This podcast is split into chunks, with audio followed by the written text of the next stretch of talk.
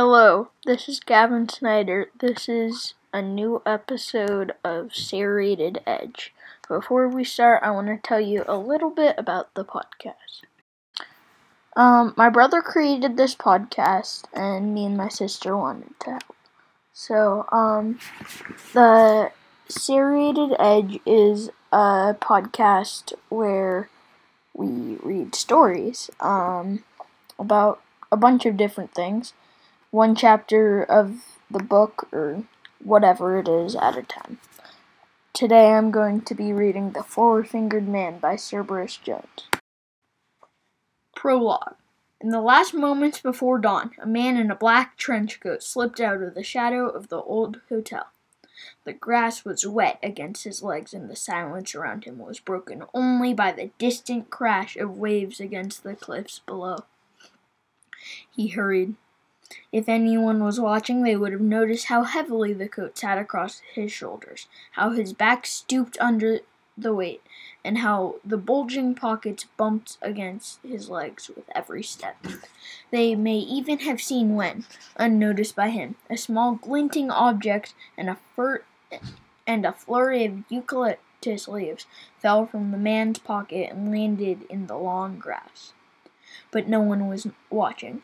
Not even the sound of birds broke the spell as he stepped into a grove of ancient magnolia trees and disappeared into their shadows. He was a tall man, but so thin and angular that the leaves hardly cracked under his feet. As he walked, his hands kept straying to his pockets, patting them gently as though re- reassuring himself that his cargo was still safe. Hidden in a clearing beyond the magnolias was an old tin roofed cottage. So run down and shabby, it was really more of a shack. The man slowed, looking around carefully before stepping out from the trees and striding towards the cottage. Before before his hand reached the door, it swung open from the inside, and a scowling face with a mess of gray hair appeared through the gap. Where have you been? The man in the coat hurried inside, brushing past the gray haired man, who locked and bolted the door behind them. You're late, the gray haired man grumbled.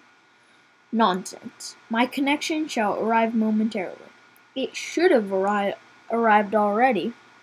According to my charts, your charts are wrong, Tom, said the man in the coat, and they're only going to get worse. I, on the other hand, he paused as a deep shudder ran through the cottage, rattling the windows. am right on time. Tom opened his mouth and closed it again, a look of frustration passing over his face. The cottage sh- shuddered a second time, and a deep groan came from the far room. Or not from the room, somehow. The sound came from under it. Tom's eyes narrowed. Show off. Then he held out a weathered hand. Give it to me. The man in the coat nodded and put a hand to his throat.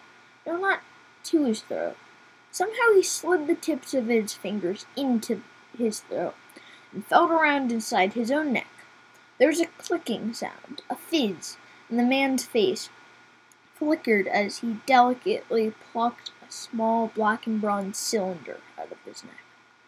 The moment he dropped it into Tom's hand, the moment his own fingers lost contact with the object, the man in the coat was no longer a man. He still wore the trench coat, but his pear skin pale skin and black hair vanished, replaced by the glittering metallic blue shell of an insect. His long white fingers had become curved black hooks of a beetle, and iridescent wings twitched beneath his coat. Tom scowled at him, and then the device in his hand. Hey, this isn't mine. Where's the one I gave you? The insect padded at its coat pockets and ch- chittered, clattering its mandibles. Fine, fine. You don't have time to worry about that. You ju- you don't have to convince me that the Kurskyn issue is more important. Important. But do you realize the new owners arrived, arrived today? Last thing I need is for them to find any clues that you've been here. The insect started to move towards the other room, picking its way through a bizarre clutter of broken cuckoo clocks, wind up toys, and stacks of leather bound books.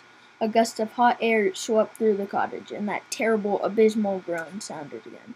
It's here, said Tom. Go on, now that not that you've ever bo- been bothered to wait for a connection before, he added in a mutter. The insect buzzed harshly. No, I'm not asking any questions. Just go. The room beyond the doorway was empty. Bare floorboards amplified the noise of the insect's feet as it scuttled over to a hole in the far corner of the room. That hot, rank wind blew again, gusting up the stone steps that disappeared into the darkness beneath the cottage floor. Then, as though giant lungs were hidden down there somewhere, the wind turned and sucked back down the stairwell. Tom was still standing in the other room, clinging so tightly to the edge of his desk that his knuckles were wet. The knuckles he had, anyway. One of his fingers was missing, missing, a shiny patch of scar tissue in the gap.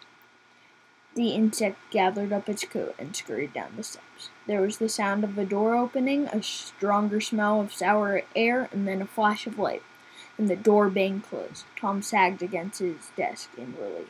Gone!